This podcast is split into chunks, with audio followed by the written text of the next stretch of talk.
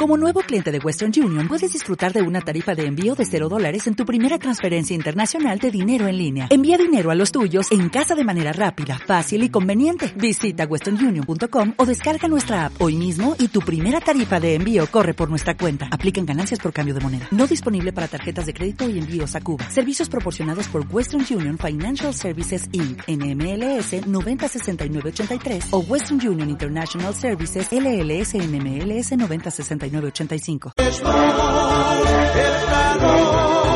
la verdad, eso el Señor.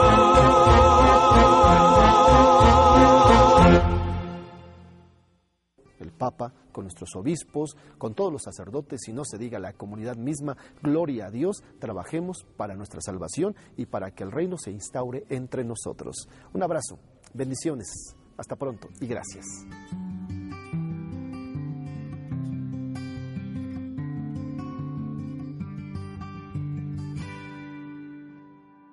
Señor amigo mío,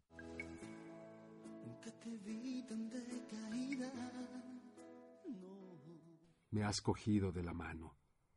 Iré contigo sin miedo alguno hasta el final del camino. Contigo avanzo entre el viento y el frío. Avanzo, nada me importa. Te llevo en el corazón conmigo.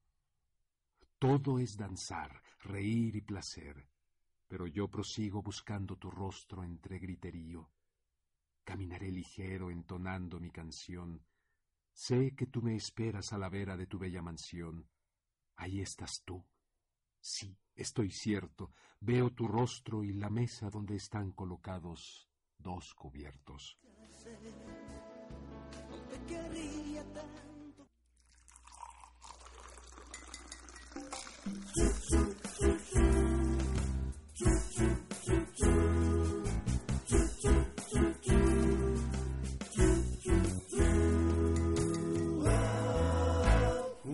Cafecito para charlar por la mañana.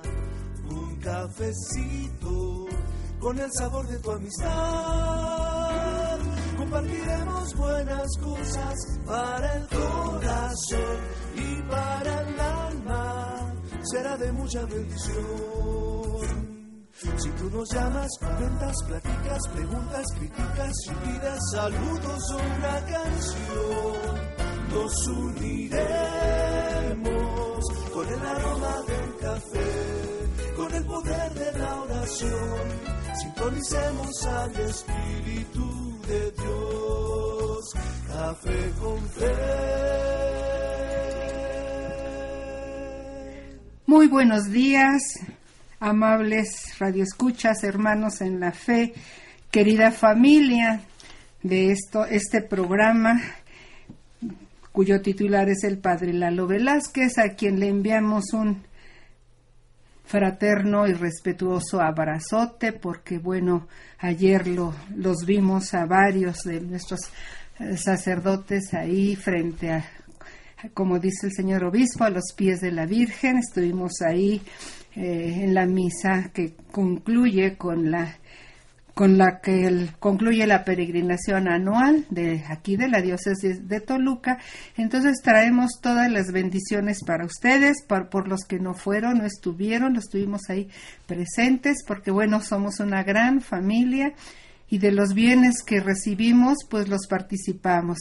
Le pedimos a la Santísima Virgen por todas las necesidades que estos grupos, estos hermanos nos van manifestando y entonces con esa alegría, con esas pilas bien cargadas, con ese aumento de fe y de, y de mm, ánimo de seguir siendo evangelizadores, el señor obispo nos invita mucho, mucho a los laicos a seguir siendo fieles a nuestro, a nuestra, a nuestro ministerio que recibimos en el bautismo, ser profetas, de ser sacerdotes, de ser reyes, pero especialmente el ministerio del de ser profetas, de ser evangelizadores. Entonces, con esa invitación que nos hizo muy, muy cordialmente y muy, entusiastamente y muy con mucha esperanza, el señor obispo nos invita a todos los laicos, se las hago extensiva ya a sus párrocos, cada capilla, parroquia les dirá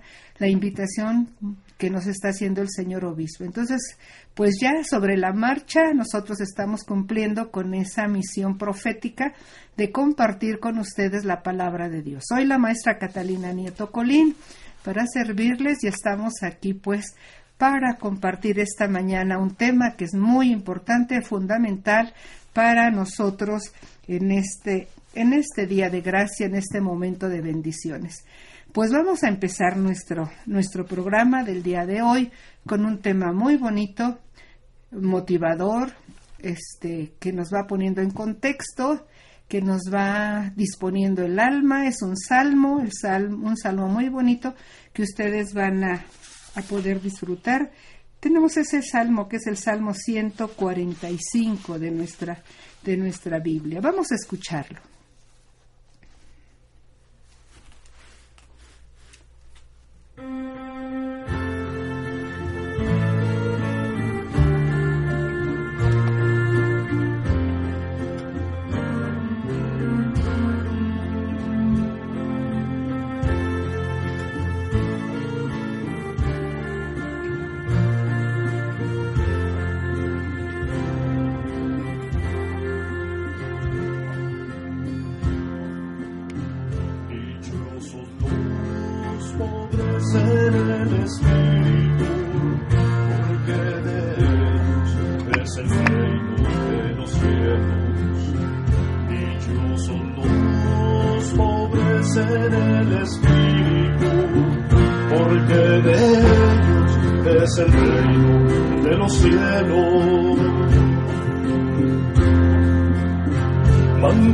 Su fidelidad perpetuamente el Señor. Él hace justicia a los oprimidos. Él da pan a los hambrientos. El Señor liberta a los cautivos.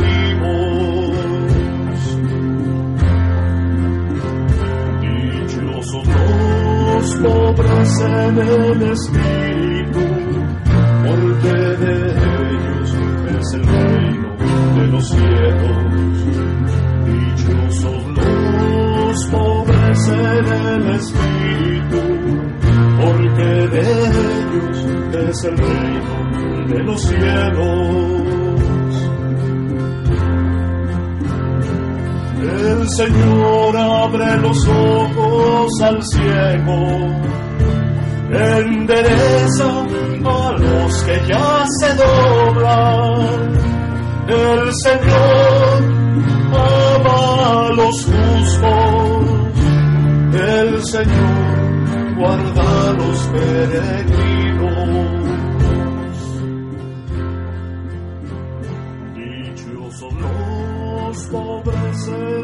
Espíritu, porque de ellos es el reino de los cielos. Dichosos los pobres en el espíritu, porque de ellos es el reino de los cielos. Sustenta al huérfano y a la y trastorna el camino del malvado. El Señor reina eternamente, tu Dios y humedad de verdad.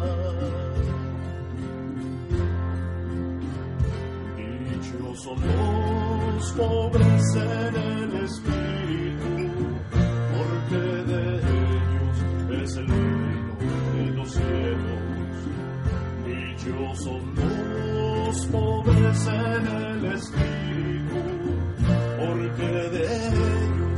es el reino de los cielos.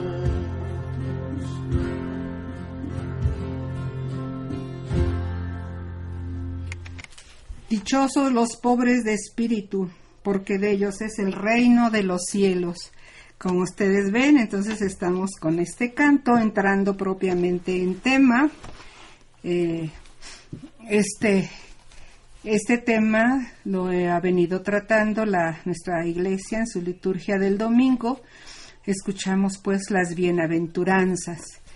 El Papa también nos, nos comentó el, el tema, luego el lunes el Padre Lalo lo comentó también en el programa de radio de allá 1600 en la, a las 6 de la mañana. Entonces estamos en esta semana con, con este tema que es bastante amplio, pues, pues son todas las bienaventuranzas y sobre todo que es un tema fundamental para nuestra fe.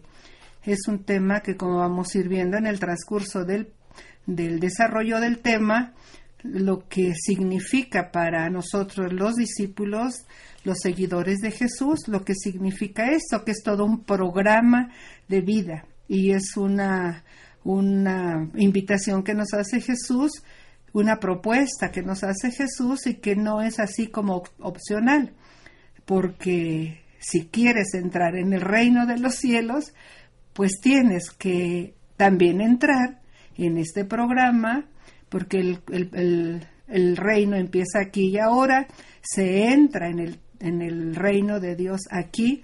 A veces pensamos que entrar en el reino es cuando ya nos morimos y entramos a esa otra dimensión, pero pues no, eso se prepara desde aquí, se vive desde aquí, se acepta la propuesta de Jesús, se acepta desde aquí, se intenta vivir.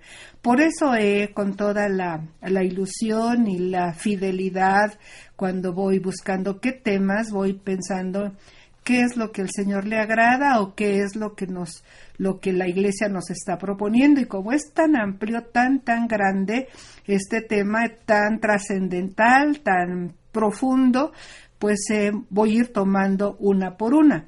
Ya sabemos que las bienaventuranzas, pues es todo un programa, es su programa eh, de trabajo, de vida, de, de, su, su, plan de salvación de Jesús y es muy amplio. Entonces vamos a ir una por una en cuanto el tiempo nos permita, de, hoy a, de aquí a ocho días será hora santa porque es día primero de mes pero Dios mediante iremos retomando estas, estas bienaventuranzas. Hoy voy a tomar la primera.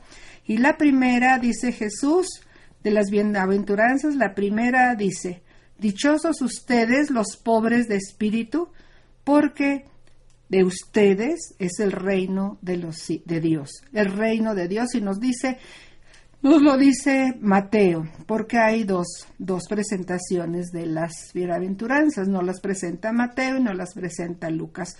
Hoy vamos a tomar las de Mateo en el capítulo 5, versículo 3. Dichosos ustedes los pobres de espíritu. Es la primera, la primera, la primera bienaventuranza y la fundamental, la que después va a abarcar todas las demás o les va a incluir o, la, o va a, tomar como condición la primera bienaventuranza.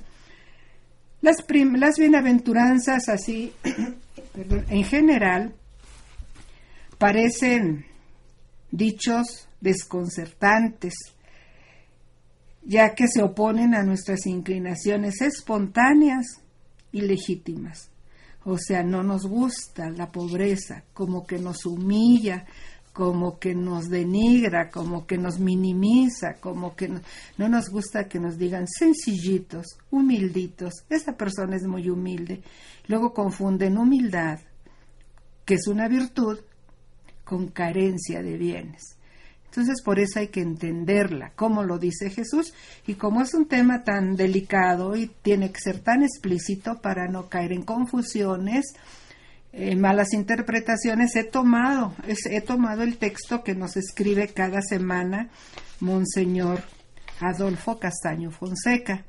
Estas primeras frases, primeros pensamientos, los tomo de ahí para que sean eh, pues nada menos que de toda una autoridad de nuestra iglesia, que es el obispo auxiliar de México, originario de aquí de, de Toluca y sacerdote por la diócesis de Toluca del seminario de Toluca. Ahí lo conocí, ahí tratamos mucho, eh, estamos siempre en comunicación. Él ya sabe que para varios de mis programas tomo, tomo su, su texto, me inspiro o tomo directamente alguno de los textos.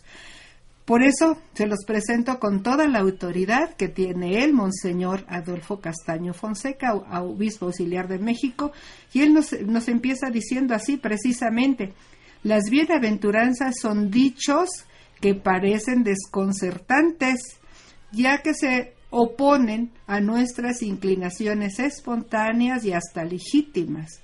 Pues sí, ¿quién no va a querer prosperar en la vida? ¿Quién no va a querer mejorar? ¿Quién no va a querer ir alcanzando mejor condición de vida?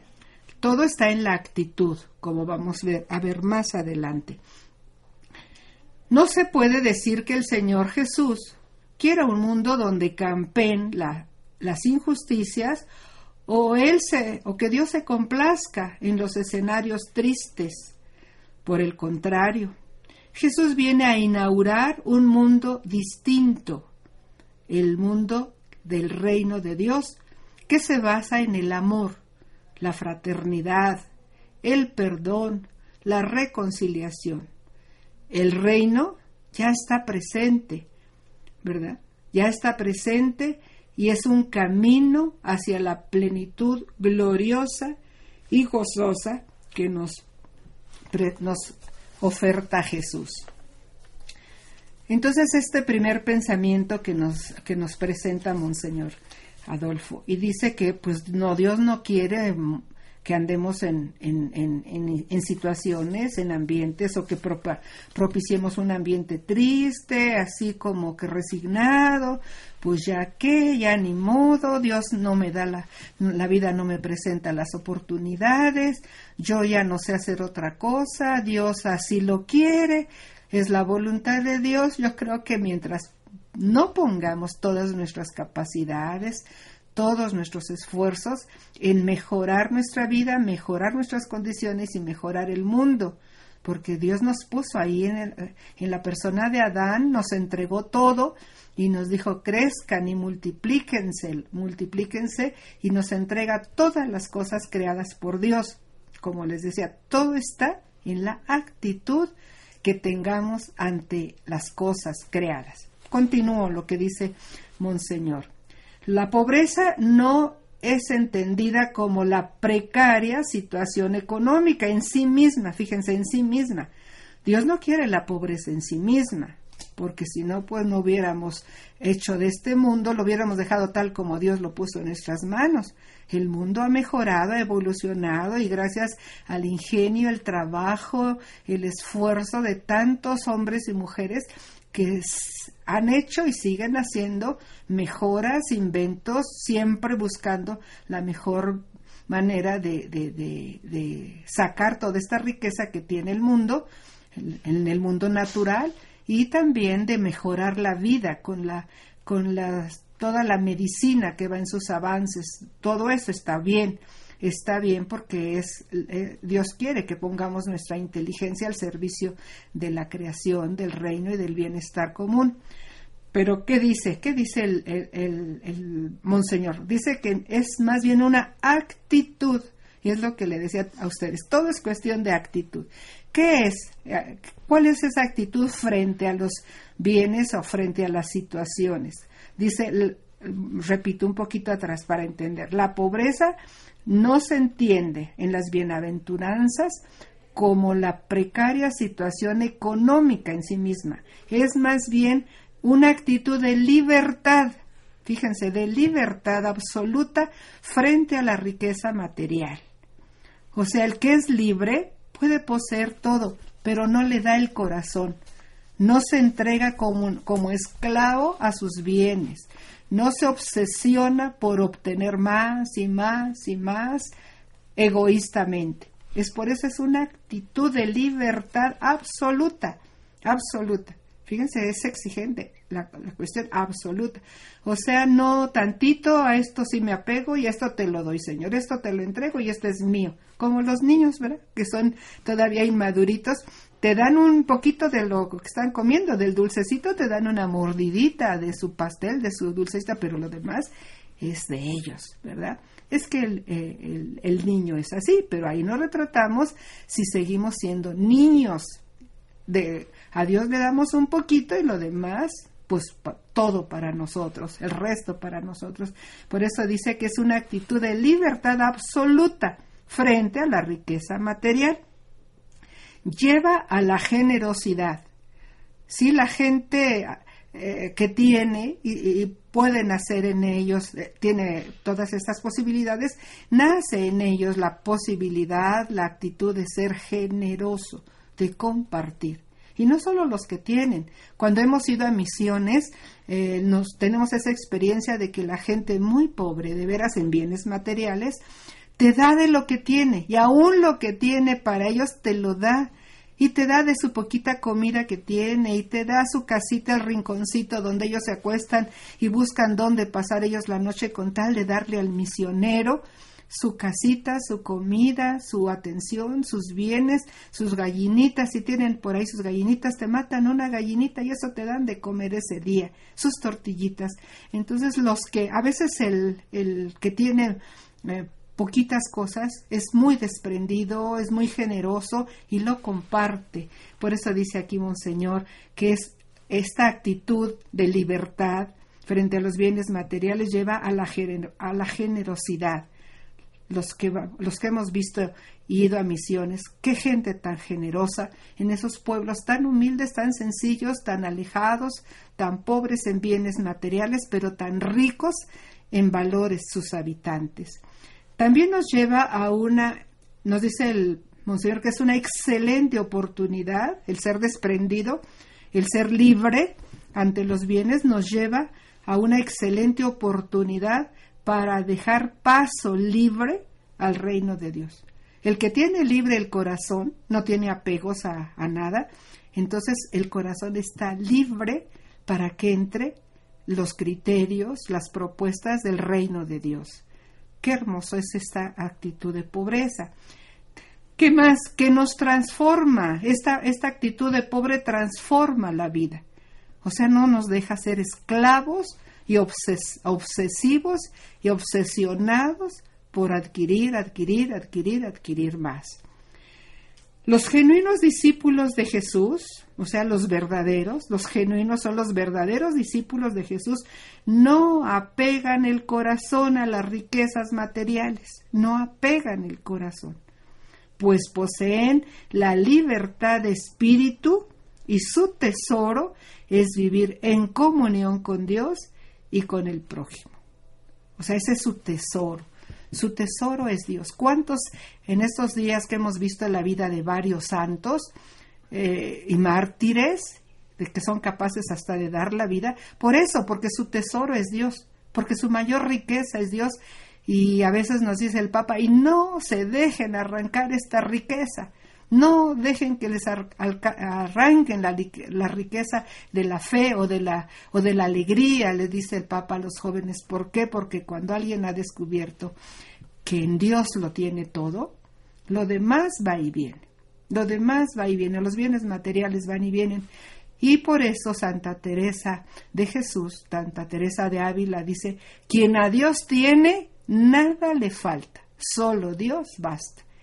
Y los que tienen esta sabiduría de haber encontrado este tesoro, con esa parábola que nos da Jesús del tesoro escondido es esto, encontrar que su riqueza es Dios, que, la, que su mayor inspiración y su sentido de vida está en, en el Evangelio, en las enseñanzas de Jesús, entonces ese es su mayor tesoro. Y no anda obsesionado por tesoritos que a veces por más que quiera llenar su, su infinito corazón, su infinito espíritu, porque tenemos, como somos imagen y semejanza de Dios, tenemos un espíritu que, que, es muy profundo, muy grande, no se sacia con nada y siempre quiere más, más, más.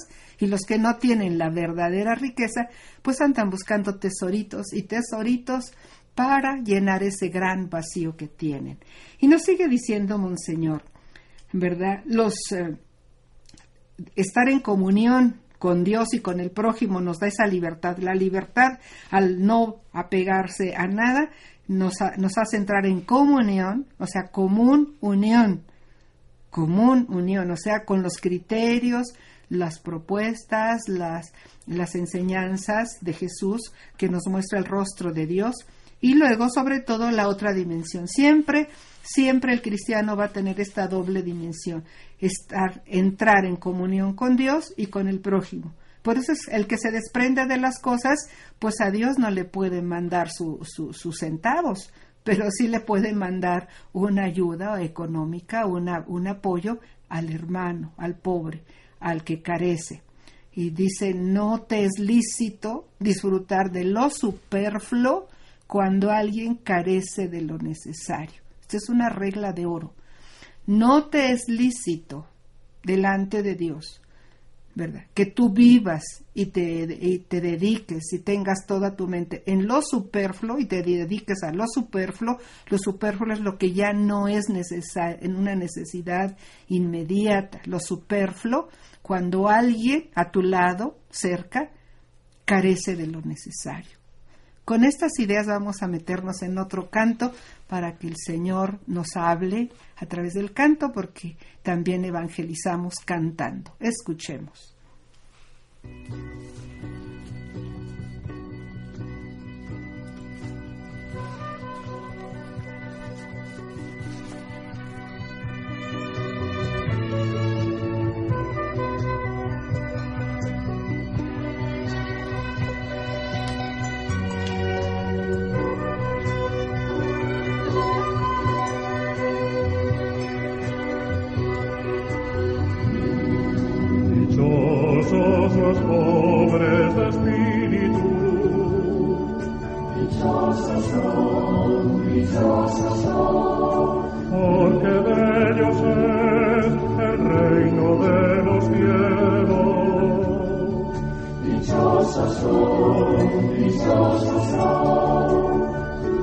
dichosos los sufridos, dichosos porque ellos heredarán la tierra.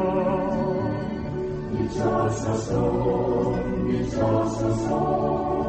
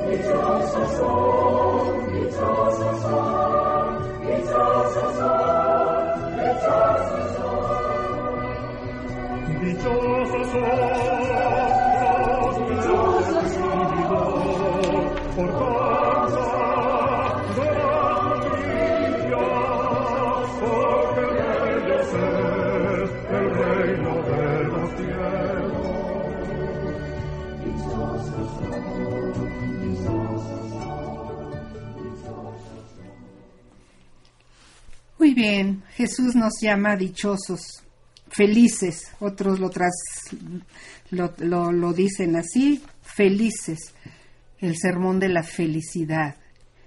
Y si lo dice Jesús, pues Jesús dice, Jesús cumple, ¿verdad? Y Jesús es el primer dichoso. Dicen que de lo que está lleno el corazón habla la boca y que lo que se dice es porque porque se ha vivido, porque se está convencido de eso.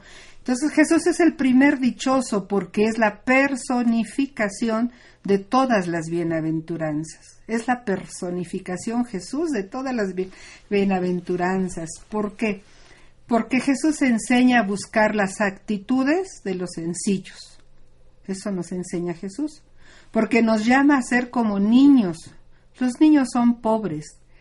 Dependen en todo de sus padres. Por eso cuando tienen buenos papás, surge la confianza, el abandono y los aman tanto. Y estas actitudes son trasladadas en actitudes ante Dios y es la clave para, para, entrar en el reino. Los niños, los que tratamos con niños, los catequistas, los maestros, ¿cómo nos enseñan los niños? Los niños eh, sobre todo los pequeñitos, y también me recuerda que los abuelitos que ya se hacen como niños son tan dependientes, pero al mismo tiempo son, se abandonan, se abandonan a los que los cuidamos, eh, tienen confianza, nos creen, eh, son dóciles, aprenden lo que les decimos. Entonces los niños, a mí me enseñan mucho tanto los niños como los abuelitos, los viejitos, los ancianitos, los de la tercera edad, son gente muy este muy muy pobre, pobre porque va los abuelitos porque van perdiendo toda toda su capacidad, su riqueza que los, los hacía eh, los hacía independientes, ahora se vuelven, pero muy, pero muy dependientes, se vuelven, digo, dependientes en buena, en buen sentido, de que dependen de los que los cuidamos y los niños dependen de, de los que los educamos. Por eso aprendemos de los niños. Jesús nos puso varias veces el ejemplo de los niños y Jesús por eso es el primer dichoso y nos está enseñando eso.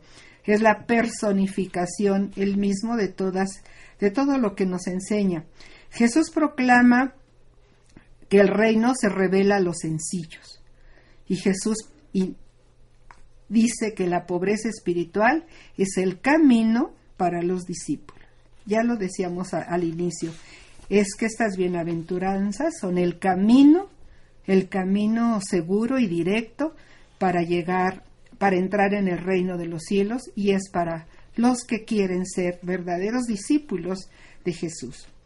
El reino es de los sencillos, va a decir Jesús. El reino de muchas maneras lo va a decir Jesús. Cuando dice, yo te alabo, Señor del cielo y de la tierra, porque has revelado estas cosas a los sabios, a los entendidos y pudiéramos decir a los ricos que tienen esa riqueza puestos en sí mismos, que solo se bastan, que solo confían en sí mismos, en sus capacidades. El reino de los cielos es de los pobres, de los sencillos. Los sencillos no se exhiben al orar, no buscan los primeros puestos, no publican sus buenas obras, no dan de lo que les sobra. Los sencillos reconocen cuál es lo esencial en la fe y la asumen, la asumen. Entonces Jesús nos va indicando eh, a través de toda su predicación a lo largo de sus tres años, va él este, proponiendo este camino de sencillez y de pobreza para entrar en el reino, en el reino de Dios. Esto es lo que en realidad involucra involucra a los que se quieren integrar. Revierte, dice el padre, dice Monseñor Adolfo, revierte y transforma la realidad personal y comunitaria. La revierte, o sea, es un cambio de actitud. Y ahorita que ya está cerca la, la cuaresma, que ya nos preparamos para entrar en camino de conversión, eso es revertir, ¿verdad? Revertir nuestras actitudes, revisar, retomar, recomponer todo el re, ¿verdad? Rehacer nuestra vida, rehacer nuestros propósitos para transformar esa realidad personal, ¿verdad? En qué vamos, cómo vamos y también comunitaria. Ya estamos cerca de la cuaresma para eso. El seguidor de Cristo, ¿verdad? Que ha hecho de la pobreza una opción de vida, o como decía San Francisco, ha hecho de la pobreza mi dama, mi dama San Francisco hizo de la pobreza su dama, o sea, su compañera de vida. y los que han, han hecho de la pobreza una opción de vida. Me refiero a los religiosos, consagrados, eh, que hacen los tres votos. Pobreza es la primerita, como ven, es la primera de las bienaventuranzas y el primera, la primera opción de los consagrados, la pobreza. Hacen la, la otra, pobreza, luego la castidad y la obediencia, porque todo, todo redunda en asegurarse en la práctica y en la vida diaria que su única riqueza es Dios, que su único tesoro está en seguir, conocer, amar a Jesucristo. Por eso la pobreza llega a tal grado de aprecio, de valoración, que se convierte en opción de vida. Esto lo hacen los religiosos. Los religiosos, una pobreza radical, una pobreza como ideal, no se alcanza, de la primera, la primera intención no se alcanza. De estos, estas tres este, actitudes que van tomando los religiosos es toda una vida, toda una vida como lo hacemos los laicos, como lo hacen los sacerdotes, como lo hacen muchos este, que, quieren seguir a Jesús, es un camino de toda la vida. No se alcanza luego, luego este, se tiene el propósito, se ha optado por eso, por eso lo, lo practicamos y lo vivimos y lo intentamos vivir. Y también una actitud de no criticar, porque a veces dice, pues no que es sacerdote, pues no que es religiosa, pues no que hizo voto, poco a poco, poco a poco, porque si nos revisamos también nosotros tenemos mucho, dejamos mucho que desear como cristianos comprometidos poco a poco. Es toda una vida y no somos nosotros quien vamos a juzgar. Ellos hicieron su opción de vida, pero ya es un valor. Que haya mucha gente, muchísimos religiosos, muchísimos religiosos hombres y mujeres que han hecho de la pobreza su opción de vida. Hasta allá se puede llegar. Nosotros pues lo hacemos en cuanto a nuestras posibilidades y nuestra conciencia y nuestro seguimiento de Jesús nos lo van pidiendo. Los discípulos viven esa pobreza ahora sí espiritual. Puede ser que, no la tengamos de hecho, que no, como el joven rico, que vayamos y vendamos todo lo que tengamos y se lo demos a los pobres. Jesús le pidió a eso, al joven rico, pero a nosotros a lo mejor nos dice consérvalas para que las compartas. Es otra forma. Entonces es una pobreza espiritual al reconocer la grandeza de Dios y la necesidad de Él. Cuando alguien reconoce la grandeza de Dios y que tiene mucha necesidad de Él, va haciendo de Dios su tesoro, va haciendo su plan, su plan de vida. Entonces, descubrir la pobreza, descubrir la pobreza de espíritu es humildad, es confianza, es una actitud necesaria para entrar en el reino. Y se pide, se pide a Dios como gracia. Gracia es un regalo. No, eh, gracia es un don. Cuando decimos muchas gracias es porque nos han, reconocemos que nos han dado algo, que no lo merecíamos o que no ni estábamos dispuestos a recibirlo. Entonces hay que pedir el espíritu de pobreza, porque es un don, Dios se la da quien la pide con insistencia, con anhelo, con fervor, con ansia y una vez y otra vez, Señor, que tú seas mi única riqueza. Señor, que yo te tenga a ti, teniéndolo a ti, teniendo teniéndote a ti, lo tengo todo. Lo tengo todo en ti, me pongo en tus manos, me pongo bajo tu la protección de la divina providencia cada mes, cada primer día de mes, y lo demás lo recibo de ti diariamente. Me imagino como lo recibían los, los que iban en su éxodo en el camino hacia la tierra prometida, el pueblo de, de Israel, que cada día les llovía, Dios le daba de comer su pan, el maná de cada día, por eso en el Padre nuestro decimos, danos hoy nuestro pan de cada día. No te pido que me des mucho porque a lo mejor me olvido de ti, pero no me des tan poquito que me lleve a, renegar de ti. Dame lo necesario, decía San Pablo, y eso me basta. Lo necesario y eso me basta. Eso es ser, pobre de espíritu y hay, y hay que pedirlo. Hay que pedirlo como gracia, porque de ordinario, desde chiquitos, somos, queremos más, ¿verdad? Y tenemos la actitud de, de estar pidiendo cada vez más y de tener cada vez más y cuando volteamos cuántas cosas hemos acumulado y que ya ni son necesarias y que ni las utilizamos y que la casa se empieza a, a llenar de cosas, de cosas, de cosas, de tantas cosas. La pobreza espiritual no siempre es una actitud espontánea, ¿eh? no siempre es una actitud espontánea. Por ello el profeta Sofonías exhorta a cultivarla y él nos dice, Busquen, busquen al Señor todos ustedes humildes de la tierra, los que cumplen sus preceptos. Busquen la justicia, porque la pobreza es una, es una manera de ser justos. Lo que decíamos, no tengo derecho a poseer lo superfluo cuando alguien carece de lo necesario. Ese es hacer justicia. Entonces, hay que ser justos. Busquen la humildad, nos dice Sofonías. Busquen la humildad. Tal vez así encontrarán refugio el día de la ira del Señor. Vean qué fuerte. O sea, no a la última hora le tengamos que decir al Señor, mira, pues he comido, he bebido contigo, he estado, he hecho, he dado limosnas, eh, y, y, dice, tal vez así, con esa actitud de tener al Señor en, como centro, como, como en una actitud de justicia, en una actitud de compartir, en una actitud fraterna.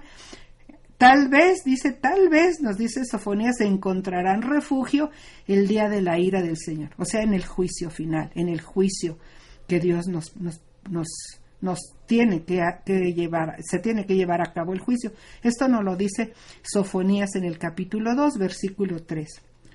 Entonces, hermanos, la pobreza es consecuencia visible de la fe.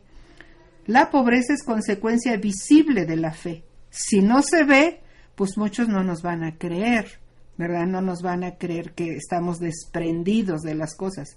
Es signo de quien se apoya únicamente en Dios, lo espera todo de Él, algo que, que es abandono, como decíamos, y que no es timidez, ni es debilidad, ni es desconfianza, ni es flojera, ni es negligencia, ni es esperarlo todo de Dios sin mover un dedo, sino que es reconocer el poder de Dios y saberse necesitado de Él. Esa es pobreza. Una gente pobre de espíritu siempre tiene referencia a Dios su Padre, a Jesús su hermano, a la iglesia que lo provee también con sus oraciones y todos en comunión de fe, formando un solo cuerpo y una sola alma. Eh, hay una oración muy bonita que nos dice, Padre mío, si es posible, ah, pues lo dice Jesús en el, en, en el huerto de los olivos, Padre mío, si es posible, aleja de mí este cáliz de amargura, pero no se haga como yo quiero, sino como quieres tú desprenderse hasta de tu vida, hasta de tu ser, en ese abandono total que hace Jesús, esa es una pobreza, es la máxima. Jesús lleva a su máxima expresión la pobreza de espíritu con esta frase. Jesús lleva a su máxima expresión la pobreza de espíritu. Jesús es ejemplo, es el ejemplo por excelencia de la pobreza espiritual llevando al cumplimiento de la voluntad de Dios hasta sus últimas consecuencias. Y por eso dice esto, Padre mío, si es posible, aleja de mí este cáliz de amargura. Y aquí viene el desprendimiento, pero no se haga como quiero yo, sino como quieres tú. Mateo 26, 39. Es así como Jesús nos enseña a abandonarnos a la voluntad de Dios, para que esto cale nuestro corazón, para que se grabe nuestra mente y, y nos haga ir preparando y para cambiar de actitud, vamos a escuchar este otro canto que nos motiva a hacerle caso a Jesús. Escuchemos este canto.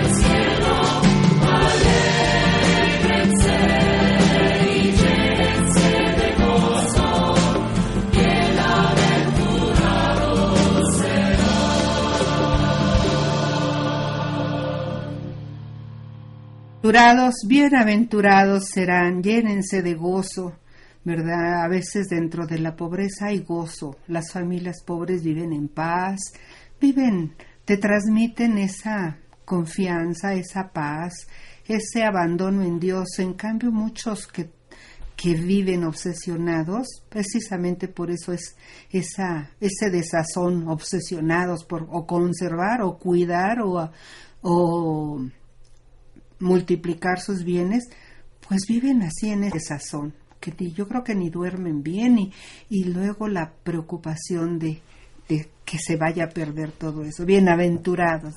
Ojalá el Señor ponga en el fondo de, nuestra, de nuestro corazón esta, esta verdad, esta propuesta que Él nos está haciendo en esta primera bienaventuranza, bienaventurados los pobres de espíritu. Y si es la primera que Jesús nos propone es porque es la primera actitud que necesitamos para ir eh, para ir militando en este caminar hacia conquistar desde aquí perdón, dije una palabra conquistar, pero pues a veces sí se necesita esfuerzo.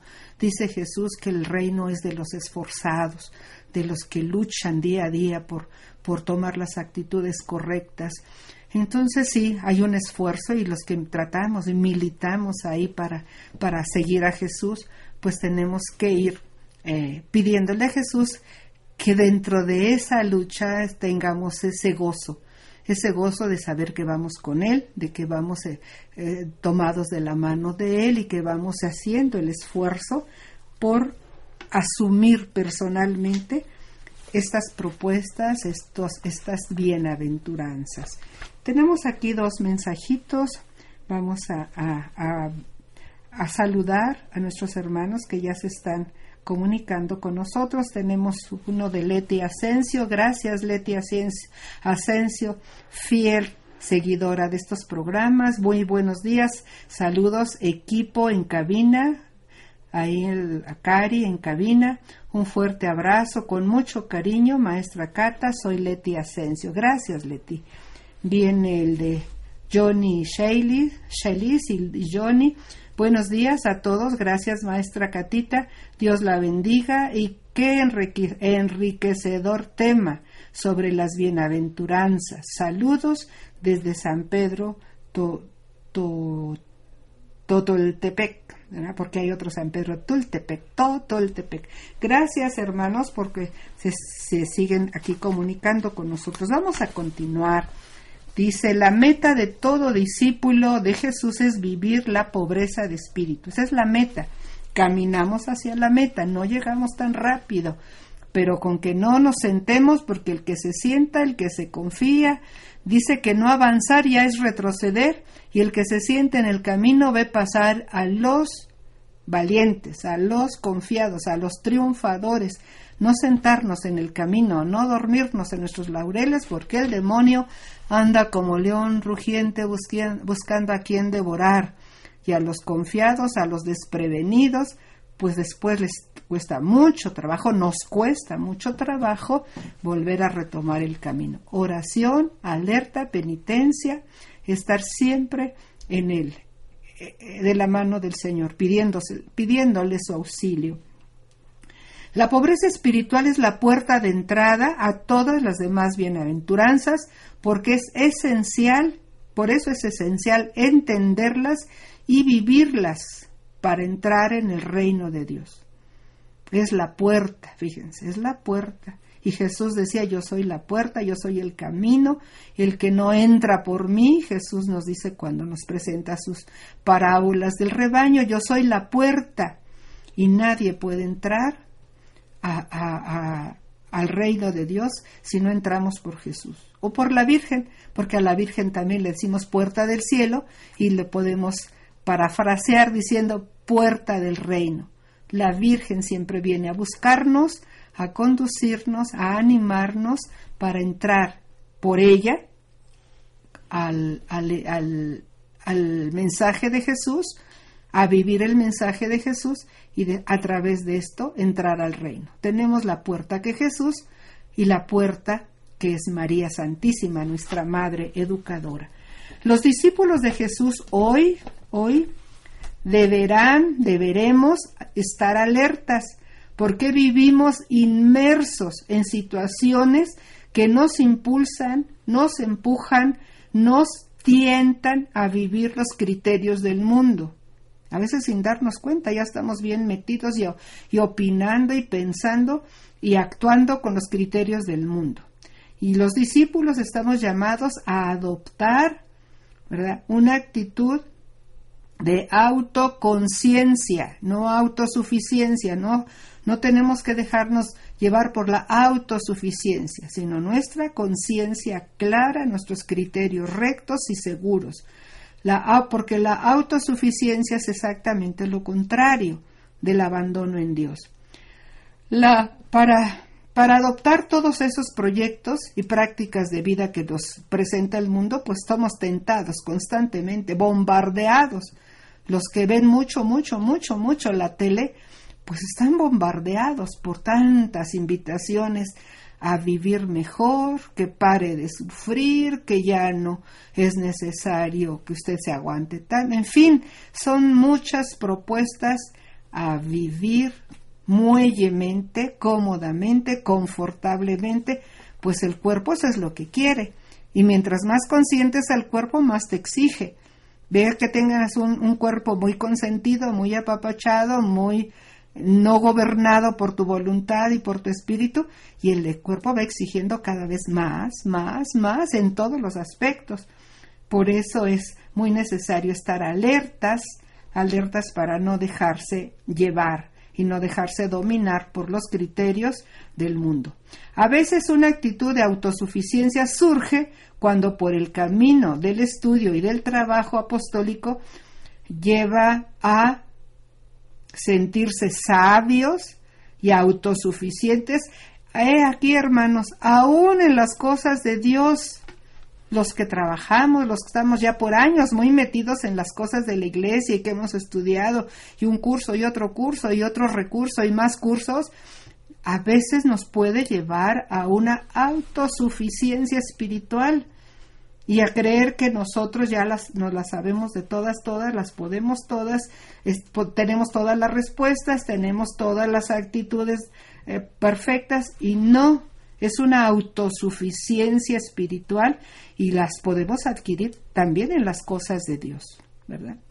También hay que estar alertas sobre esto. Y los, los dones, de, y los dones, las experiencias, las relaciones, la pobreza de espíritu, hay que verlas como un regalo de Dios, para no caer en eso es como un regalo de Dios y no se apodera uno de ellas, ¿verdad? No se, para que no las tomemos como para adquirir prestigio, para adquirir fama, para que mi imagen sea la que prevalezca. No, eso no, no, es, no es agradable a Dios. El pobre de espíritu está siempre abierto para dar y recibir de los demás los dones que, eh, que de Dios han recibido en espíritu de comunión y participación para construir el reino de Dios. En conclusión, en conclusión, hermanos, ser pobre de espíritu es una decisión que se toma desde lo más íntimo del ser. Implica el riesgo y el abandono en la providencia. Es la pobreza evangélica, la que siempre pide Dios. Por eso bienaventuranza, la bienaventuranza de la pobreza es la base de todas las demás y se relaciona mucho con la pobreza material. Y repito lo que decía Santa Teresa, nada te turbe, nada te espante, Dios no se muda, quien a, a Dios tiene, nada le falta, solo Dios basta. Son los pobres los que manifiestan mejor el rostro de Dios. Ven qué hermoso. Son los pobres los que manifiestan mejor el rostro de Dios. Y, vayan, y vaya nuestra imaginación ahorita hasta ver el rostro, cómo presentó la pobreza y el amor de Dios la Madre Teresa de Calcuta.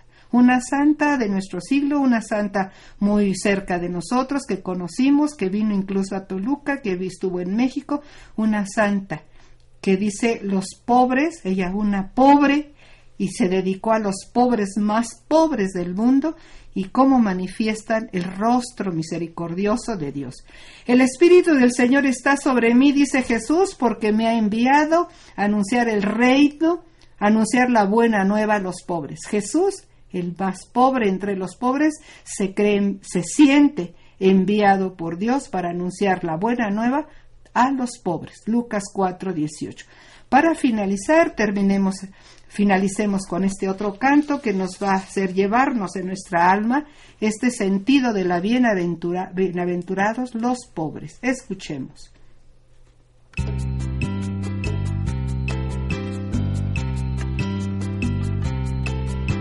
Dichosos los que levantan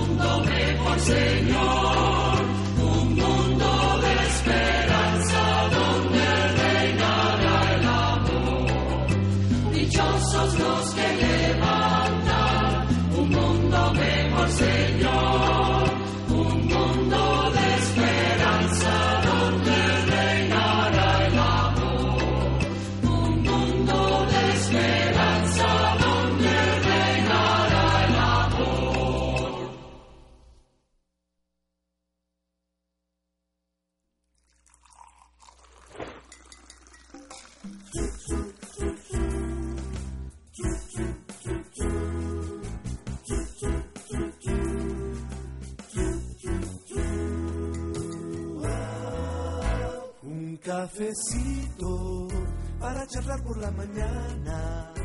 Un cafecito con el sabor de tu amistad. Compartiremos buenas cosas para el corazón y para el alma. Será de mucha bendición.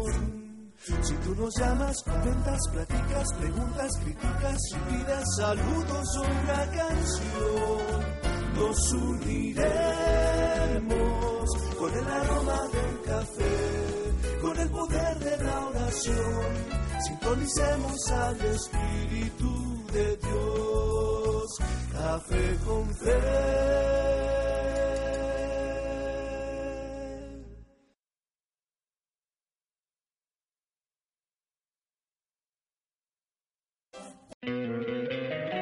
Encantaría tener 100 dólares extra en tu bolsillo? Haz que un experto bilingüe de TurboTax declare tus impuestos para el 31 de marzo y obtén 100 dólares de vuelta al instante. Porque no importa cuáles hayan sido tus logros del año pasado, TurboTax hace que cuenten. Obtén 100 dólares de vuelta y tus impuestos con 100% de precisión. Solo con Intuit TurboTax. Debes declarar para el 31 de marzo. Crédito solo aplicable al costo de la presentación federal con TurboTax Full Service. Oferta sujeta a cambios o cancelación en cualquier momento.